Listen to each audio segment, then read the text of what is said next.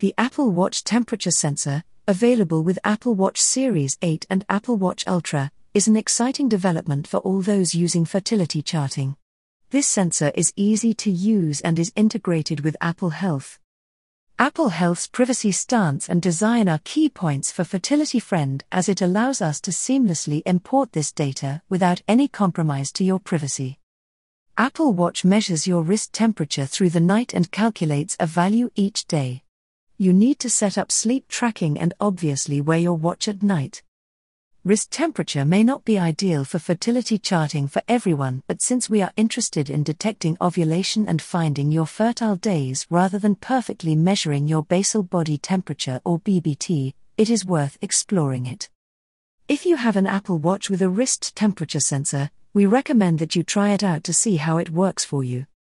You may start using it as a secondary sensor. You could use a standard BBT thermometer at the same time, for example. The Chart Duo and Chart Overlay features in Fertility Friend will help you visualize the data and compare. Don't be surprised if the wrist temperature sensor does not exactly match your BBT.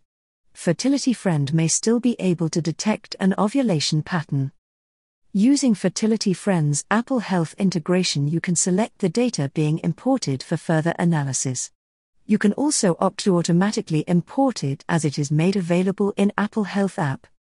More specifically for the Apple wrist temperature, you can either import it in a custom data field or use it directly as BBT.